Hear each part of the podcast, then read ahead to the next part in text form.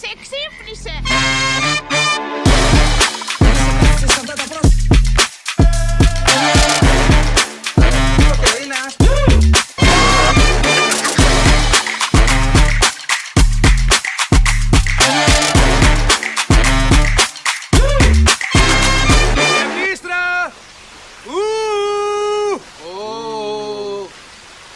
Πριν πολύ καιρό, πριν πολλά επεισόδια, ε, θυμάμαι ένα σχόλιο, τώρα μιλάμε μήνες πριν, ωραία. Θυμάμαι ένα σχόλιο, είχε γίνει από ένα φίλο κιόλας. Ε, και μάλιστα είχε γίνει και μετά από ένα επεισόδιο, το οποίο ρε παιδί μου δεν ήταν και ήταν γενικά σοβαρό επεισόδιο. Θέλω να πω ότι αυτό το σχόλιο που έγινε δεν είχε κάποια σχέση ουσιαστική με το, ε, με το ύφος του επεισοδίου. Παρ' όλα αυτά έγινε από ένα φίλο, ωραία, τον οποίο ευχαριστούμε κιόλας για αυτή του την, ε, ε, πώς το πούμε τώρα, για αυτή του τη συνεισφορά στο podcast μας, να πούμε εδώ ότι ανεβαίνουν σχόλια, παιδιά. Αλλά υπάρχει και ένα είδος λογοκρισίας. Δεν τρέπομαι να το πω, υπάρχει ένα είδος λογοκρισίας. Θέλω να πω ότι σχόλια ε, που βλέπετε εσείς κάτω από τα podcast ανεβαίνουν αυτά που εγκρίνουμε εμείς. Καταλάβατε, θέλω να πω ότι ανεβαίνουν ρε παιδί μου podcast που το προμοτάρουν το επεισόδιο, ωραία, χειροκροτάνε αυτά, είσαι φοβερός, είσαι μεγάλος και τέτοια πράγματα, ευχαριστούμε πολύ για την παρέα, τέτοια πράγματα, ωραία. Ε, δεν περνάμε τα, επεισο... τα, τα, επεισόδια, τα σχόλια τα οποία, πώς το πούμε τώρα, ε, έχουν ένα χαρακτήρα καντιλίου, ωραία, είναι λίγο, πώς το πούμε τώρα, έχουν το γάμο στα βρύδι μέσα τους ρε παιδί μου, καταλάβατε τώρα, εντάξει, μιλάμε τώρα έξω από τα δόντια, ωραία, αυτά τα σχόλια δεν τα περνάμε. Η αλήθεια είναι αυτή. Δεν, δηλαδή, δηλαδή, παιδιά, sorry κιόλας, να περάσουμε τώρα έναν τύπο που μας βρίζει, ας πούμε, στα, ε, στα σχόλια, επειδή ας πούμε, λέμε την απόψή μας, θα μπει κανένας γνωστός, κανένας φίλος, κανένας θα πει αυτό σε βρίζει. Δεν είναι ωραίο, καταλάβατε. Οπότε δεν το κάνουμε αυτό. Αυτό το σχόλιο του φίλου το ανεβάσαμε φυσικά. Ωραία, να είναι καλά. Εντάξει, του, του στέλνουμε τα χαιρετίσματά μας. Ε, ήταν ερώτηση βασικά που είχε την ανάγκη να την εκφράσει αυτός ο άνθρωπος, όλα καλά, είμαστε ανοιχτοί σε οτιδήποτε, σε προτάσεις, σε ερωτήσεις, όλα καλά. Ε, και είχε ρωτήσει πότε θα βάλεις κάμερα. Δεν του είχα απαντήσει τότε. Γιατί πού να ξέρεις πότε θα βάλεις κάμερα, τι εννοείς πότε θα βάλεις κάμερα. Δεν, δεν το ξέρα, δεν το είχα. Το είχα στα πλάνα μου, αλλά λέω ρε παιδί μου, δεν έχω κάτι κλεισμένο ακόμα. Κατάλαβες. Πρέπει να δούμε λίγο πρώτα πώς θα το κάνουμε και έπειτα θα σου απαντήσω. Όλα καλά, όλα καλά, μπράβο, ευχαριστούμε πάρα πολύ. Ήρθε ο καιρός μετά από τόσα επεισόδια, 20 επεισόδια μετά, ξέρω εγώ, αυτό είναι το 41ο, και αυτό το πράγμα αναλυθεί. Κατάλαβες αυτό το ζήτημα αναλυθεί και ο φίλος να ικανοποιηθεί το, το αίτημα του φίλου που το έθεσε μέσω ερωτήματος να ικανοποιηθεί όχι εξαιτίας μου ή μάλλον όχι επειδή εγώ έλαβα δράση τόσο πολύ γι' αυτό, επειδή με ρίμνησε το Press Project και ο Κωνσταντίνος Οπούλης, σου ευχαριστούμε πάρα πολύ. Ο Κωνσταντίνος Οπούλης το έχει τρέξει όλο αυτό, μας έχει βοηθήσει. Αυτά θα κάνουμε πέντε επεισόδια εδώ στο The Press Project. Ε, τους ευχαριστούμε πάρα πολύ για αυτή την παραχώρηση του στούντιο για αυτά τα πέντε επεισόδια. Στο πρόγραμμα διατίθεται και κάμερα, οπότε δεν μπορούσαμε να μην τη χρησιμοποιήσουμε την κάμερα, με να ικανοποιήσουμε και το αίτημα του φίλου ή οποιοδήποτε άλλο αίτημα, ας πούμε, ε, άλλων, ας πούμε, είστε μια στρατιά, ας πούμε, έτσι, από χιλιάδες άτομα, ας πούμε, έτσι, ακροατές, φανατικοί κτλ. Είμαι σίγουρος ότι και άλλοι θέλετε κάμερα. Τι να γίνει τώρα, εξελισσόμαστε, πρέπει να βάλετε κάμερα. Ήρθε εδώ το The Press Project, τους ευχαριστούμε πάρα πολύ και μας παραχώρησε το στούντιο το οποίο έχει και κάμερα, οπότε το εκμεταλλευόμαστε, το αξιοποιούμε αυτό το στοιχείο. Καταλάβατε. Ε, ήρθε λοιπόν ο καιρός να γράψουμε και με κάμερα. Πάρα πολύ ωραία. Από το σχόλιο αυτό του φίλου έχει περάσει καιρός. Ωραία. Έχουν περάσει μήνες, έχουν περάσει πάρα πολλά επεισόδια, έχουν συμβεί πάρα πολλά πράγματα στη ζωή μας. Ωραία. Θέλω να πω, ο στρατός πέρασε από τη δική μου τη ζωή. Ωραία. Και νομίζω το αποτύπωμα του φαίνεται κιόλας και στο πρόσωπό μου. Κατάλαβες έρχομαι γράφω με μουστάκι, εδώ με βλέπετε, ένα πράγμα που δεν θα το άφηνα ποτέ στη ζωή μου, αλλά λέω να σου πω κάτι, είμαι στο στρατό. Έχω μία ευκαιρία να αφήσω μουστάκι. Δεν θα άφηνα ποτέ στη ζωή μου, οπότε άστο. Κατάλαβες. Οπότε αφήνω αυτό το υποτυπώδες μουστάκι, κοντοκούρεμα, αυτά, αυτά τα πράγματα στα δικά. Ωραία, πάρα πολύ ωραία. Ε, Τέλος πάντων, καλό είναι να ανανεώνεις το στυλ σου που και που είτε σ' αρέσει είτε όχι, να κάνεις μια αλλαγή, ρε παιδί μου. Να δείχνεις κάπως διαφορετικό στον κόσμο. Είναι πάρα πολύ ωραία. Γιατί σε ικανοποιεί και σένα βαθιά. Ωραία, πάρα πολύ ωραία. Ε, πρέπει να σας πω ότι πέρασα μια δεύτερη καραντίνα. αυτό ήταν. Ήταν μια δεύτερη καραντίνα. Μια δεύτερη απομόνωση με την έννοια ότι όχι ότι ήσουν σε ένα δωμάτιο πούμε, από το πρωί μέχρι το βράδυ, ήσουν σε ένα στρατόπεδο, έχετε πάει στρατό. Ε, σωστά. Οι άντρες που μας ακούνε που και έχουν πάει, ε, οι γυναίκες τώρα δεν ξέρω ποια μαζοχίστρια ας πούμε, θα ε, ε, επέλεξε, ας πούμε, δηλαδή, πώς το πω τώρα, ήθελε η ίδια να ενταχθεί στις ενοπλέ δυνάμεις. Οπότε έχει και αυτή μια εμπειρία. Δηλαδή, δεν νομίζω να είστε τόσο ανώμαλες εσείς που μας ακούτε. Ε, εν πάση περιπτώσει, αυτοί που έχετε πάει, ξέρετε. Είστε, πάτε στρατό, ωραία. Υπάρχει το ότι παρουσιάζει, ας πούμε, δεν ξέρεις τι θα βρεις μπροστά σου, ας πούμε. Γνωρίζεις πάρα πολλά καινούργια άτομα. Είμαι πολύ ευγνώμων για τα άτομα που γνώρισα. Ε, το ζήτημα είναι ότι αναβίωσαν στιγμές 2020-2021. Θυμάστε τότε καραντίνα, απομόνωση και τέτοια πράγματα. Γιατί, γιατί ήσουν αποκομμένος με τον έξω κόσμο. Όχι με την έννοια της διαπροσωπικής επαφής, γιατί είχες άτομα να μιλήσεις. Ωραία. Με την έννοια, ρε παιδί μου, ότι ήσουν αποκομμένος από τον κόσμο εκτός του στρατοπέδου. Καταλάβατε, θα μου πείτε τώρα. Ε, το ίδιο, ρε φίλε, η καραντίνα τώρα δημιούργησε απίστευτα προβλήματα. Δημιούργησε ε, έφερε στην επιφάνεια χοντρά ψυχολογικά προβλήματα, τα οποία ε, μετατράπηκαν σε ψυχοσωματικά. Θέλω να πω, δεν είναι αστεία πράγματα αυτά. Ναι, έχετε δίκιο. Δεν... Εντάξει. Και εγώ κάθε υπερβολή το είπα, ρε παιδί μου. Το είπα κυρίως γιατί εκεί που ήμουν εγώ, αν μην πούμε τώρα που ήμασταν τέλος πάντων, δεν είμαστε τώρα σε θέση να μιλήσουμε τόσο ελεύθερα. Καταλαβαίνετε, λόγω ιδιότητας, ας πούμε. Ε, ρε παιδί μου, αυτό που έγινε ήταν ότι την πρώτη μέρα έχανες το τηλέφωνο σου. Το έχανες και το έπαιρνες μετά από ένα μήνα όταν έφευγες από εκεί. Δεν είχες τηλέφωνο. Δεν είχες ίντερνετ, δεν υπήρχε τηλεόραση μόνο στο καψιμί και πόσο να δεις και τι να κάνεις κιόλας στο καψιμί, τι να το προλάβεις να κάνεις. Πάρα πολύ γεμάτο πρόγραμμα. Τέλος πάντων είχε, είχε, είχε, είχε ζόρι. Ωραία. Παρά το γεγονός, όχι μάλλον. Παράλληλα με το γεγονός ότι είχε ζόρι, είχε και αυτή την έλλειψη της ενημέρωσης. Δεν ήξερες τι γινόταν στον κόσμο. Το να πω, μπαίνεις στρατό και βγαίνεις και έχει πεθάνει ο Χένρι Κίσιγκερ και εσύ δεν έχεις πάρει χαμπάρι. Το βλέπεις μετά από μια εβδομάδα που είσαι έξω και συνειδητοποιείς, λες, τι γίνεται. Αποκλείεται να συνέβη αυτό. Ήταν μια είδηση που δεν την πίστευες, ας πούμε. Αποκλείεται να πέθανε ο Χένρι Κίσιγκερ 100 ετών. Ήταν όταν πέθανε ο Μητσοτάκης. Κανείς δεν πίστευε ότι πέθανε ο Μητσοτάκης. Βγαίνει η είδηση 2017, ένα πρωί, λες, αποκλείεται. Εγώ τουλάχιστον δεν το πίστευα όταν τ' άκουσα. Αποκλείεται να πέθανε ο Κωνσταντίνος ο Μητσοτάκης. Ε, Κοιτάξτε, όταν πεθαίνει κάποιος, είμαι γενικώ υπέρ της άποψης ε, το σκατό εκείνη τη μέρα προς αυτόν να μην υπάρχει. Ωραία. Άστο ρε παιδί μου, σεβόμαστε την εκδημία ενός ανθρώπου. Ωραία.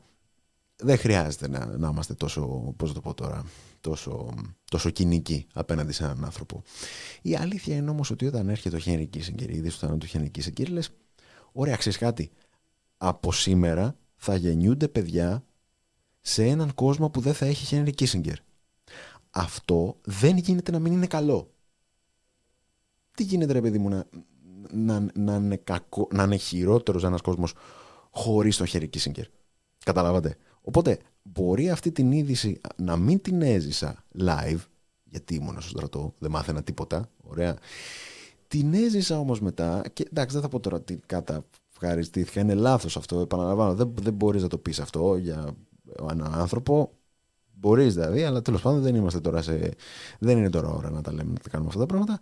Παρ' όλα αυτά, από σήμερα, ρε παιδί μου, και στο εξής, λογικά ο κόσμος θα είναι λίγο καλύτερος. Κατάλαβες. Ήταν από του. Πώς το πω τώρα. Από τους κακούς της ιστορίας. Ο Χένρι Κίσιγκερ, να το πούμε έτσι. Είναι κάτι τύποι περίεργοι που τον έχουν γκουρού. Διαβάζουν τα βιβλία του. Η γκουρού, ρε παιδί μου, της εξωτερικής πολιτικής επιλογού. Τι γκουρού. Μπορώ να καταλάβω. Τόσοι και τόσοι έχασαν τη ζωή τους εξαιτίας του κοινωνική συγκυρία. Μιλάμε τώρα για εκατομμύρια κόσμο. Μιλάμε τώρα για ε, ε, ε, τόσα και τόσα δικτατορικά καθεστώτα τα οποία ε, εγκαθιδρύθηκαν εξαιτίας του σε τόσες και τόσες χώρες. Ε, δεν έχει τελειωμό τέλο πάντων αυτός ο κατάλογος των θηριωδιών, των κακών πραγμάτων, εν πάση περιπτώσει, που έκανε ο Χένρι Κίσιγκερ σε αυτόν τον κόσμο. Οπότε δεν γίνεται παρά να ελπίζουμε σε ένα καλύτερο μέλλον τώρα πια. Που δεν υπάρχει αυτός ο άνθρωπος. Θα μου πει θα βρεθεί κάποιος άλλος. Εντάξει, ρε παιδί μου, αλλά καταλάβατε πώς το εννοώ. Εν πάση περιπτώσει, μαζί με την έλλειψη ενημέρωσης που ήρθε με την... Αυτό είναι το τηλέφωνό μου και θα ήταν καλό να μην ε, έρχονται ειδοποιήσεις. Ωραία, ευχαριστώ πάρα πολύ. Το κλείνω. το κλείνω, το βάζω στο θόρυβο. Γιατί θέλω κάτι να βλέπω, κάτι στοιχεία. Ε, γιατί ήρθα πάλι σήμερα να, να γίνετε σοφότεροι. Κατάλαβες και να γίνω και εγώ σοφότερος, όλα καλά.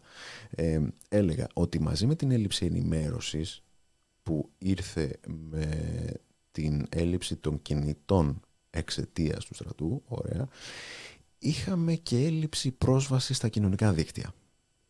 Ωραία, πάρα πολύ ωραία. Παρένθεση, τώρα, έναν μήνα χωρίς ενημέρωση, χωρίς social media, χωρίς κάποια γυναικεία παρουσία, φαντάζεστε τώρα 70 άτομα που είχε ένας θάλαμος, ε; 70 άντρες μέσα σε ένα θάλαμο, χωρίς κάποια γυναικεία παρουσία, χωρίς τίποτα.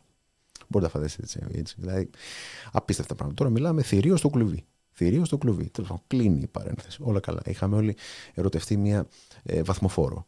Γιατί είναι η μοναδική ας πούμε, γυναίκα που είχαμε δει για αυτό το μήνα. Μιλάμε τώρα, ήμασταν όλοι ερωτευμένοι μαζί της.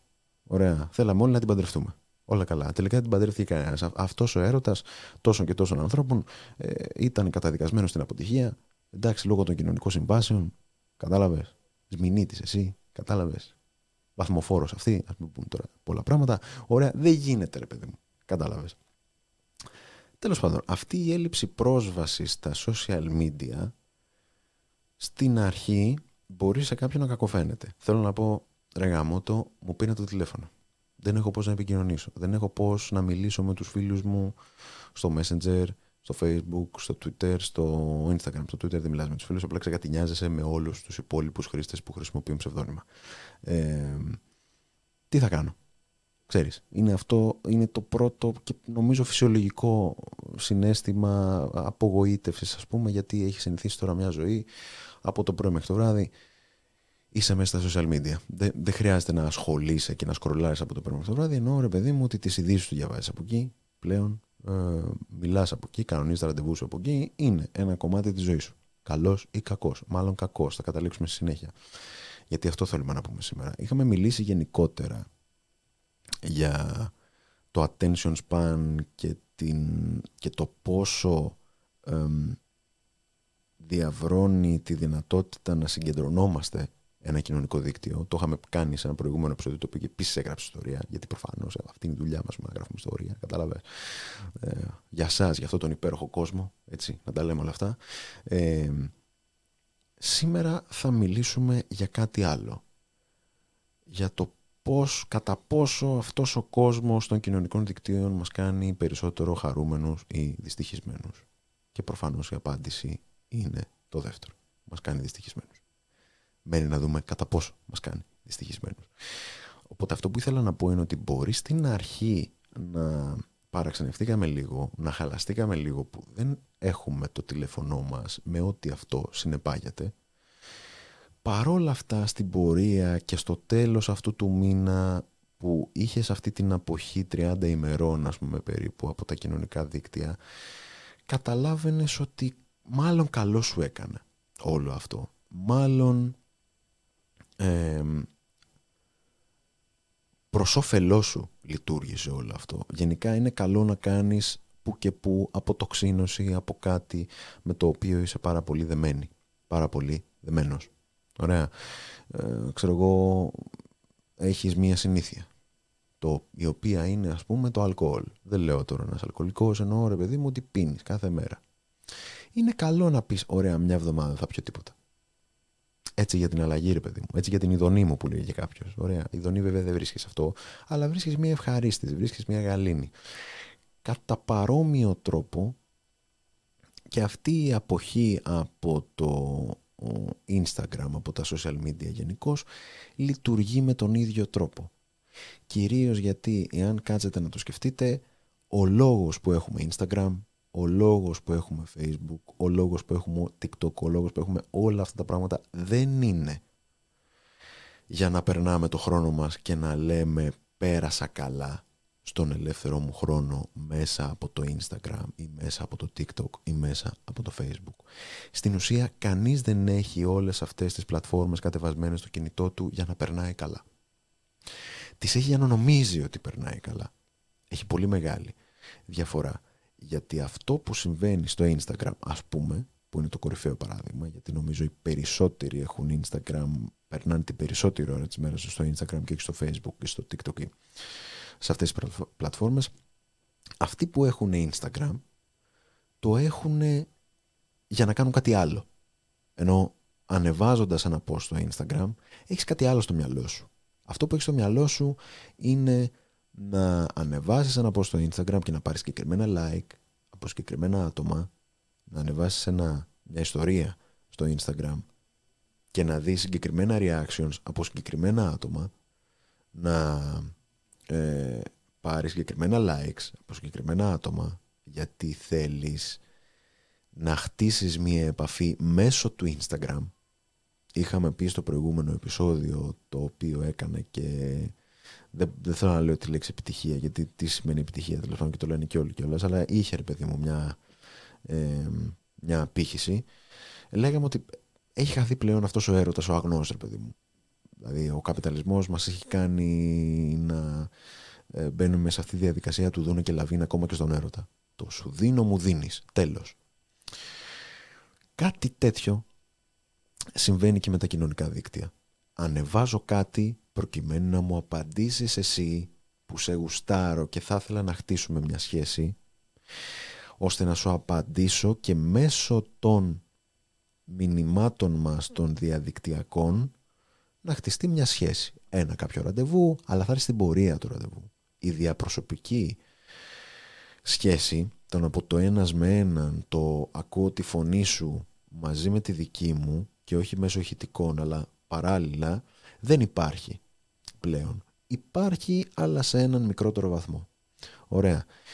Εν πάση περιπτώσει, τα social media υπηρετούν κάτι άλλο από αυτό που θες να δείξεις. Ποτέ κανένας δεν ανεβάζει post στα social media απλά για να ανεβάσει post. Νομίζω πως έστω και σιωπηλά, δηλαδή μην το πείτε παρά έξω, σιωπηλά όμως, καθίστε και σκεφτείτε τα post που ανεβάζετε και εσείς οι ίδιοι, εσείς οι ίδιες.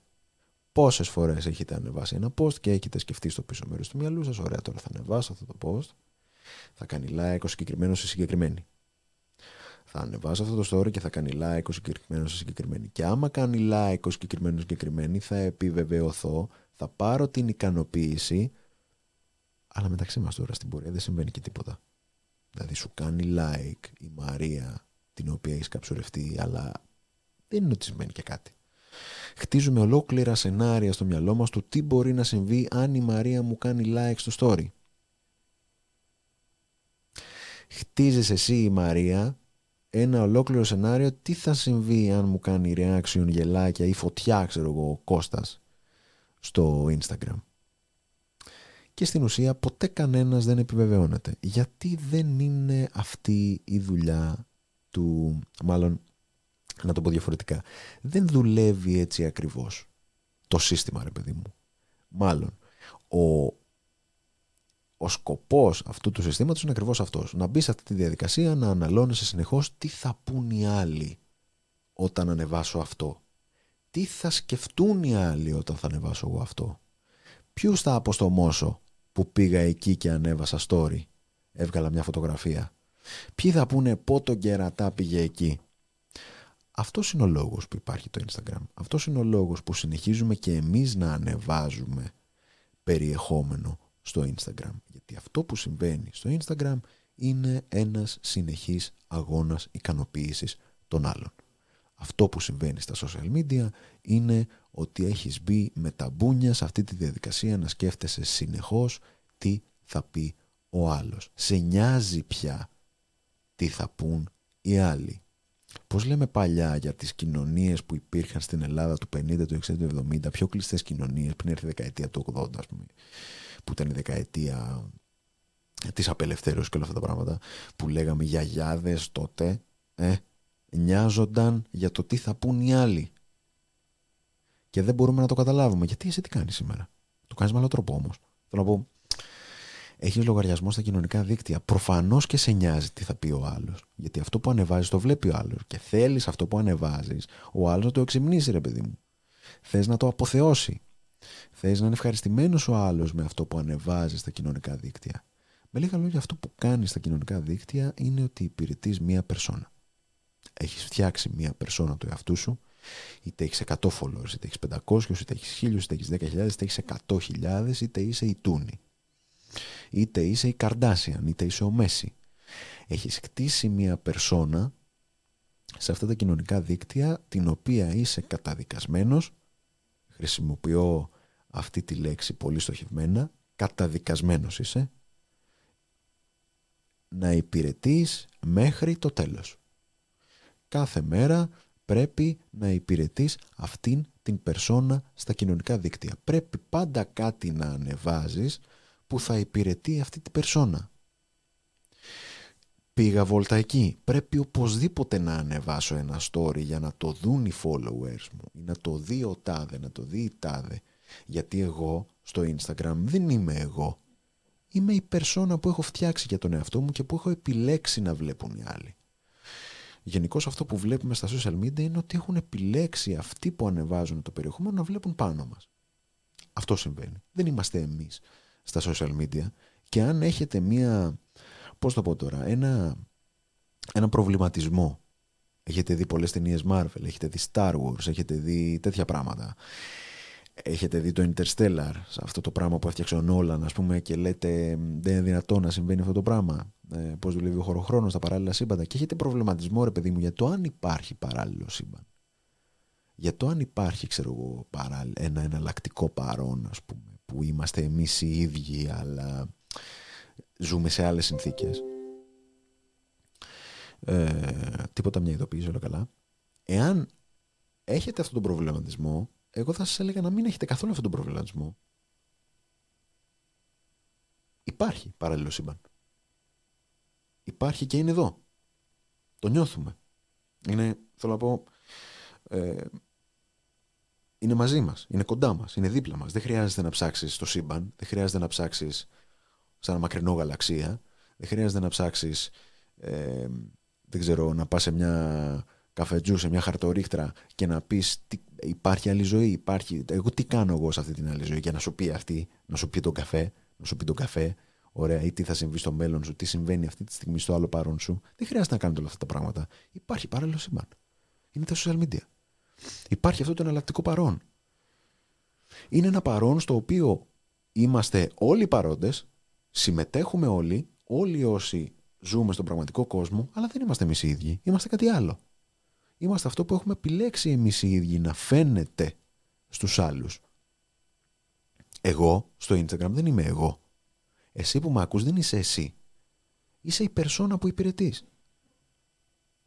Είναι τόσο ζώρικο όλο αυτό, τόσο πιεστικό όλο αυτό, τόσο αγχωτικό όλο αυτό, που πραγματικά νιώθεις ότι έχεις την υποχρέωση κάθε μέρα να βάλεις και από ένα λιθαράκι σε αυτό ακριβώς το αφήγημα που έχεις φτιάξει για τον εαυτό σου. Ζεις φυλακισμένος μέσα σε αυτό. Δεν είναι ότι είναι επιλογή σου ας πούμε να ανεβάσεις ένα post, να ανεβάσεις ένα story. Δεν ισχύει αυτό, δεν είναι επιλογή σου. Καθόλου επιλογή σου δεν είναι. Όλο το σύστημα σε σε σπρώχνει στο να ανεβάζεις συνεχώς περιεχόμενο. Τι περιεχόμενο, περιεχόμενο που να εξυπηρετεί αυτήν ακριβώς την φιγούρα που έχεις φτιάξει για τον εαυτό σου. Αυτό συμβαίνει. Μόνο και μόνο που πρέπει συνεχώς να περνάς καλά, να δείχνεις καλά, ενώ μπορεί να μην είσαι καλά. Και είναι OK να μην είσαι καλά. Αλλά στο Instagram δεν είναι OK να μην είσαι καλά. Γιατί νομίζεις ότι είσαι υποχρεωμένος να, να, να περνάς καλά. Είσαι υποχρεωμένος να μην είσαι δυστυχισμένος είναι αυτό που βγαίνεις με τους φίλους σου και νιώθεις την ανάγκη να ανεβάσεις story. Για να το δει ο τάδε, για να το δει η τάδε. Βγαίνεις με την κοπέλα σου και πρέπει οπωσδήποτε να ανεβάσεις story. Για να το δουν 20-30 άτομα που έχεις στο μυαλό σου. Γιατί πρέπει να το δουν. Και μετά και σκεφτείς γιατί πρέπει να το δουν. Δεν το κατάλαβα. Δηλαδή, ποιος είναι αυτός ο Νταλκά ακριβώς, ρε παιδί μου; Γιατί πρέπει όλοι να το παίζουμε ευτυχισμένοι; Γιατί πρέπει να φαινόμαστε ευτυχισμένοι; Ενώ δεν είμαστε. Δεν κάνουμε τίποτα αυθόρμητο στα social media. Πάντα ό,τι κάνουμε το κάνουμε στη μένα. Α, βγήκα για έναν ωραίο καφέ. Βλέπω απέναντι μία θέα η οποία είναι έτσι και έτσι, αλλά με ένα φιλτράκι, με ένα τέτοιο θα μπορούσε να χρησιμοποιηθεί ως story στα social media. Και κάπως έτσι ανεβάζεις ένα πράγμα που δεν είναι πραγματικό, είναι ψεύτικο. Ώστε να πείσεις όλους όσους ακολουθούν ότι είσαι ευτυχισμένος, ότι στη ζωή σου πάνε όλα καλά. Αυτό συμβαίνει πείθεις κόσμο ότι είσαι καλά, ενώ μπορεί και να μην είσαι. Μακάρι να είσαι. Αλλά θέλω να πω ότι πάντα αυτός ο κόσμος, ο ψεύτικος κόσμος, δημιουργεί και ψεύτικα standards, τα οποία όλοι εμείς που έχουμε λογαριασμό στα social media είμαστε καταδικασμένοι να προσπαθούμε συνεχώς να πιάνουμε. Γιατί εσύ βλέπει story από 20 άτομα τη μέρα, 30 άτομα τη μέρα, όσοι ακόμα βλέπετε story, αν ρωτάτε με είναι μια αρκετά βαρετή διαδικασία. Δηλαδή, πόσα να δεις. Εκτός από 5-6 αυτά που σου ανεβάζει, αυτά που σου εμφανίζει στην, ε, ε, στην αρχική οθόνη, άντε λίγο να προχωρήσεις, τέλος. Δηλαδή, τι, ξέρω εγώ, τι να κάνεις, να φας όλη τη μέρα σε αυτό το πράγμα, να δεις πώς περνάνε οι άλλοι. Και μετά να μιζεριάζεις γιατί νομίζεις ότι εσύ δεν είσαι καλά. Δεν περνάς καλά ενώ οι άλλοι περνάνε. Γιατί μπαίνεις και σε αυτό το τρυπάκι. Είδα 30 ανθρώπους σήμερα που βγήκαν σε 30 διαφορετικά μαγαζιά. Κάποιοι συναντήθηκαν κιόλας. Λέω εγώ. Εγώ τι κάνω, γιατί είμαι στο σπίτι μου; Ή γιατί δεν έκανα τίποτα από μια απλή βόλτα μόνος μου; Ή γιατί δεν έκανα τίποτα εκτός από γυμναστική μόνος μου; Τι κακό έκανα εγώ ή τι τρέχει με μένα; Δεν τρέχει τίποτα με σένα. Το κανονικό είναι αυτό που κάνεις εσύ, όχι αυτό που κάνουν οι άλλοι. Γιατί αυτό που κάνουν οι άλλοι είναι πλασματικό. Μπορεί κάποιος να μην είναι καλά. Το οποίο είναι σύνηθες φαινόμενο. Μπορεί ρε παιδί μου να έχει μαλώσει με την κοπέλα του. Μπορεί να έχει σκοτωθεί με τους γονείς του. Μπορεί να αντιμετωπίζει κάποιο πρόβλημα ενδοοικογενειακό. Μπορεί να μιλάει με την αδερφή του. Μπορεί κάποιος χτύπα ξύλο να έχει ένα πρόβλημα υγείας. Ένας δικός του να έχει ένα πρόβλημα υγείας. Κάτι να συμβαίνει. Τυχαίνει να βρίσκεται σε μια παρέα. Φανταστείτε τη δυστυχία του όχι που τα περνάει όλα αυτά αλλά που πρέπει παρά τη δυστυχία του να βγάλει το ρημαδοτηλέφωνό του να πει μισό λεπτό να βγάλω μια φωτογραφία και να την ανεβάσει μετά στα social media. Κοιτάξτε που είμαι. Είμαι στο μοναστηράκι. Το συχαίνομαι. Είμαι στο Πασαλιμάνι. Είμαι στον Ταΐγετο. Οτιδήποτε. Θα πει να κάνει στον Ταΐγετο. Τέλος πάντων. Πάνε κάποιοι ανώμαλοι εκεί. Κάνουν πεζοπορία. Ανάβαση. Λέει στον Ταΐγετο. Ξέρω εγώ. Άντε, αφού τη βρίσκεται, κάντε μια χαρά. Ωραίο είναι. Ωραίο είναι. Ωραίο, ωραίο. Σε σχέση με το να ανεβάζετε βλακίες στο Instagram, μια χαρά είναι. Και η πεζοπορία στον Ταΐγετο και ανάβαση. Πολύ ωραία εμπειρία. Αλλά καταλαβαίνετε τι εννοώ. Και εσύ μεταβλέπει αυτό το story, αυτό το δυστυχισμένο ανθρώπου και λες ρε, που, δηλαδή φοβερά περνάει αυτός ο κερατάς. Ενώ δεν είναι έτσι. Παρ' όλα αυτά μπαίνει σε αυτό το τρυπάκι. Και κάπως έτσι έχει δημιουργηθεί ένα παράλληλο σύμπαν στο οποίο ακολουθείς ψεύτικους ανθρώπους, είσαι εσύ ψεύτικος, όλοι ανεβάζουν ψεύτικες αναμνήσεις με προορισμό το χάος υποθέτω. Με προορισμό όλοι να υποδίονται πως είναι καλά, περνάνε μια χαρά, αλλά θέλουν να τους πεις ψέματα. Κατάλαβες. Θέλουν ρε παιδί μου να τους πεις ότι ναι, ε, είσαι φοβερός, είναι φοβερή αυτή η ζωή που κάνεις ας πούμε. Γίνεται τρόπο ζωής ρε παιδί μου το να φαίνεσαι έξω καλά ενώ το πώς είσαι ο ίδιος, το πώς είσαι η ίδια δεν σε ενδιαφέρει. Σε ενδιαφέρει πιο πολύ να εξυπηρετήσεις αυτή τη φιγούρα που έχεις φτιάξει παρά το να είσαι όντως καλά. Παρά ρε παιδί μου το να κοιτάξεις την υγεία σου όπως πρέπει να είναι η υγεία σου. Παρά το να κοιτάξεις να φτιάξεις τη σχέση σου με τους γονείς σου, παρά το να κοιτάξεις να είσαι κοντά σε ένα δικό σου άνθρωπο, να τα, να τα βρεις με την κοπέλα σου, λέω εγώ τώρα, να λύσετε το πρόβλημα που αντιμετωπίζετε. Βλέπεις τα story των άλλων στο Instagram και ουσιαστικά αυτό που συμβαίνει είναι ότι υποχρεώνεσαι, επιφορτίζεσαι με την υποχρέωση να κάνεις το ίδιο που κάνουν και άλλοι. Με λίγα λόγια η μοναδικότητα με συγχωρείτε και η μοναδικότητα στα κοινωνικά δίκτυα η διαφορετικότητα εξαϊλώνεται. Όλοι είναι το ίδιο. Όλοι είναι το ίδιο χαρούμενοι. Όλοι κάνουν τα ίδια πράγματα. Όλοι ανεβάζουν τα ίδια story. Αλλά παρόλα αυτά συνεχίζουμε να μπαίνουμε στην ίδια διαδικασία να ανεβάζουμε τις ψεύτικες ιστορίες μας, τα ψεύτικα post μας και όλα αυτά τα πράγματα. Είναι τόσο μεγάλη η καούρα που νιώθεις να πείσεις όλο το σύμπαν πως είσαι ευτυχισμένος, όλο το εναλλακτικό παρόν αυτό πως είσαι ευτυχισμένος, που αν κάτσετε να το σκεφτείτε, ούτε καν οι φωτογραφίες σου δεν είναι κανονικές. Είναι τόσο ψεύτικος αυτός ο κόσμος, τόσο βεβαιασμένος, με την έννοια ότι τίποτα δεν είναι φυσιολογικό, τίποτα δεν είναι πραγματικό, που ακόμα και τις φωτογραφίες που ανεβάζεις, να εγώ θα βγάλω μια φωτογραφία τώρα και θα το ανεβάσω. Ναι, ναι, sorry. Θα ανεβάσω ένα story. Α, θα το κάνω τώρα. Μισό λεπτό. Το κάνουμε μαζί. Ε, λες και είμαστε ραδιόφωνο. Εδώ, μαζί. Κοιτάξτε, παπαπ. Κοιτάξτε τι ωραίοι που είμαστε. Παπ. Στο Instagram αυτό θα το δείτε. Θα ανεβάσουμε story. Γιατί έτσι είμαστε. Είμαστε άρχοντες, είμαστε γίγαντες. Καταλαβέ. Παπαπ. Ανεβάζουμε και ένα story. Ωραία. Δηλαδή σε ένα επεισόδιο που κράζουμε τα social media, εγώ κάνω αυτό που κράζω. Ε, αυτή είναι η δυστυχία μας. Ζόρι κιόλας. Η δυστυχία μου είναι αυτό που κάνω τώρα. Αυτό που κάνω τώρα. Σας μιλάω για τη δυστυχία των social media, αλλά παρόλα αυτά παίρνω το τηλέφωνό μου. Ωραία. Πού είναι το τηλέφωνο μου, φαίνεται; Να το. Και ανεβάζω story στο Instagram. Γιατί είμαστε κλωβισμένοι σε όλο αυτό. Και πάτε και ανεβάζετε μια φωτογραφία, αλλά δεν σας αρέσει ο εαυτός σας. Και κατεβάζετε εφαρμογές προκειμένου να βάλετε αυτή τη φωτογραφία και να τη φτιάξετε. Να την καλοποιήσετε. Είστε μια χαρά, είστε πανέμορφοι. Αλλά αυτό, η ομορφιά η φυσική, δεν περνάει στα social media. Αυτή είναι η πραγματικότητα. Και βγάζεις, ξέρω εγώ, ένα σπυράκι που έβγαλες, ξέρω εγώ, εδώ και νομίζω ότι θα το παρατηρήσουν οι άλλοι. Βγάζεις, ξέρω εγώ, ένα, μια ρητίδα που έχεις εδώ. Αυτή εδώ που έχω εγώ είναι σαν την έχει και ο Ντικάπριο. Αυτή την ρητίδα εδώ την έχει και ο Ντικάπριο, sorry, αλλά εγώ θέλω να τη βγάλω, θα πάω να κάνω μπότοξ. Το λέω, το έχω πει δηλαδή, θα πάω να κάνω μπότοξ. Δηλαδή αυτή εδώ η ρητίδα δεν θα υπάρχει μετά από ένα χρόνο. Θα πάμε να τη φτιάξουμε. Ωραία, τέλος πάντων. Άλλο αυτό. Τα βγάζετε όλα αυτά γιατί δεν είστε ευτυχισμένοι με τον εαυτό σας. Που αυτό είναι που μετράει. Δεν μετράει το εναλλακτικό παρόν, δυστυχώς. Η πραγματική ζωή μετράει. Αλλά παρόλα αυτά, ακόμα και στην πραγματική ζωή, ο πραγματικός σας εαυτός δεν σας ικανοποιεί. Δεν μας ικανοποιεί. Αυτή είναι η δυστυχία μας η δυστυχία η οποία έχει προκληθεί 100% από την ύπαρξη των social media στη ζωή μας. Δυστυχώς. Θα έλεγα να σταματήσουμε να δίνουμε τόση μεγάλη σημασία σε αυτό που πιστεύουν οι άλλοι για μας. Σε αυτό που πιστεύουν οι άλλοι για μας μέσα από αυτό που βλέπουν στα social media κιόλας.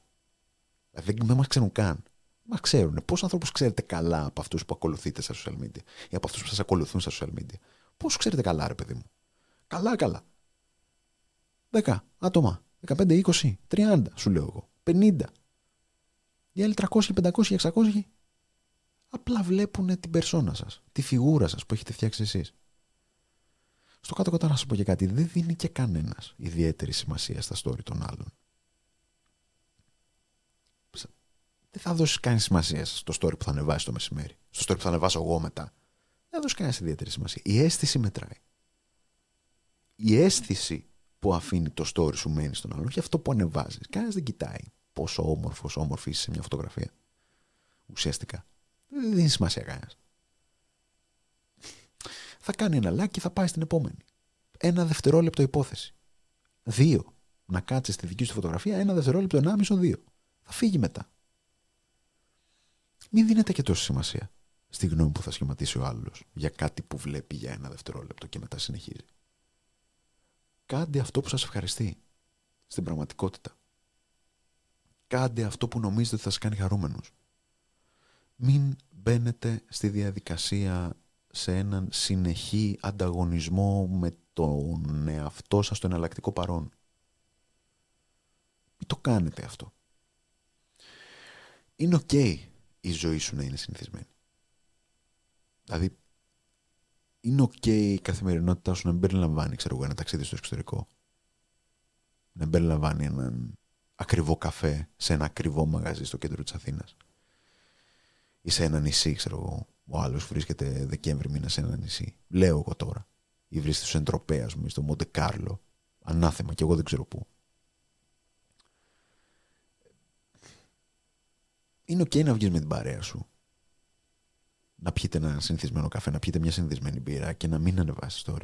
Είναι ok να βγεις με την κοπέλα σου και να ευχαριστηθείς την ίδια στιγμή. Χωρίς να δείξεις όλο τον κόσμο πόσο ευτυχισμένος είσαι. Κρατήστε την ευτυχία για εσάς. Κρατήστε την ευτυχία για τους δικούς σας ανθρώπους. Κρατήστε την ευτυχία σας για τον ίδιο σας τον εαυτό. Μη σας τρώει το κυνήγι για αυτή την ψεύτικη ευτυχία. Αυτό είναι δυστυχία.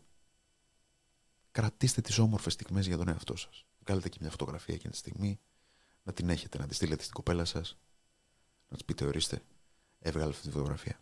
Να τη στείλετε, να την έχει και αυτή. Να τη βγάλετε μια φωτογραφία, να την έχετε και κανονικά να την, να την πιάνετε. Να τη βάλετε, ξέρω εγώ, στο πορτοφόλι σας, να τη βάλετε στο σπίτι σας, σε μια κορνίζα, να την κορνιζώσετε.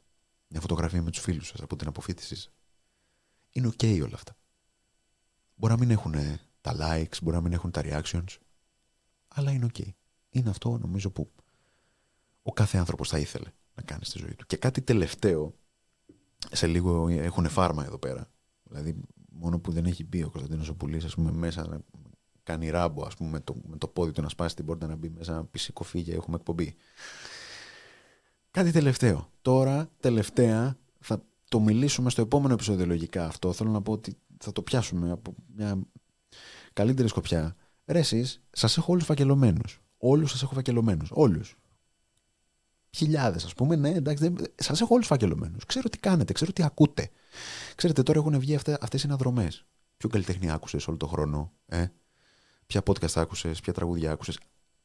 Βγαίνει το ίδιο για μας. Για τους ε, Spotify podcasters, παύλα artists. Κατάλαβες, τρομάρα μας. Σας έχω φακελωμένους.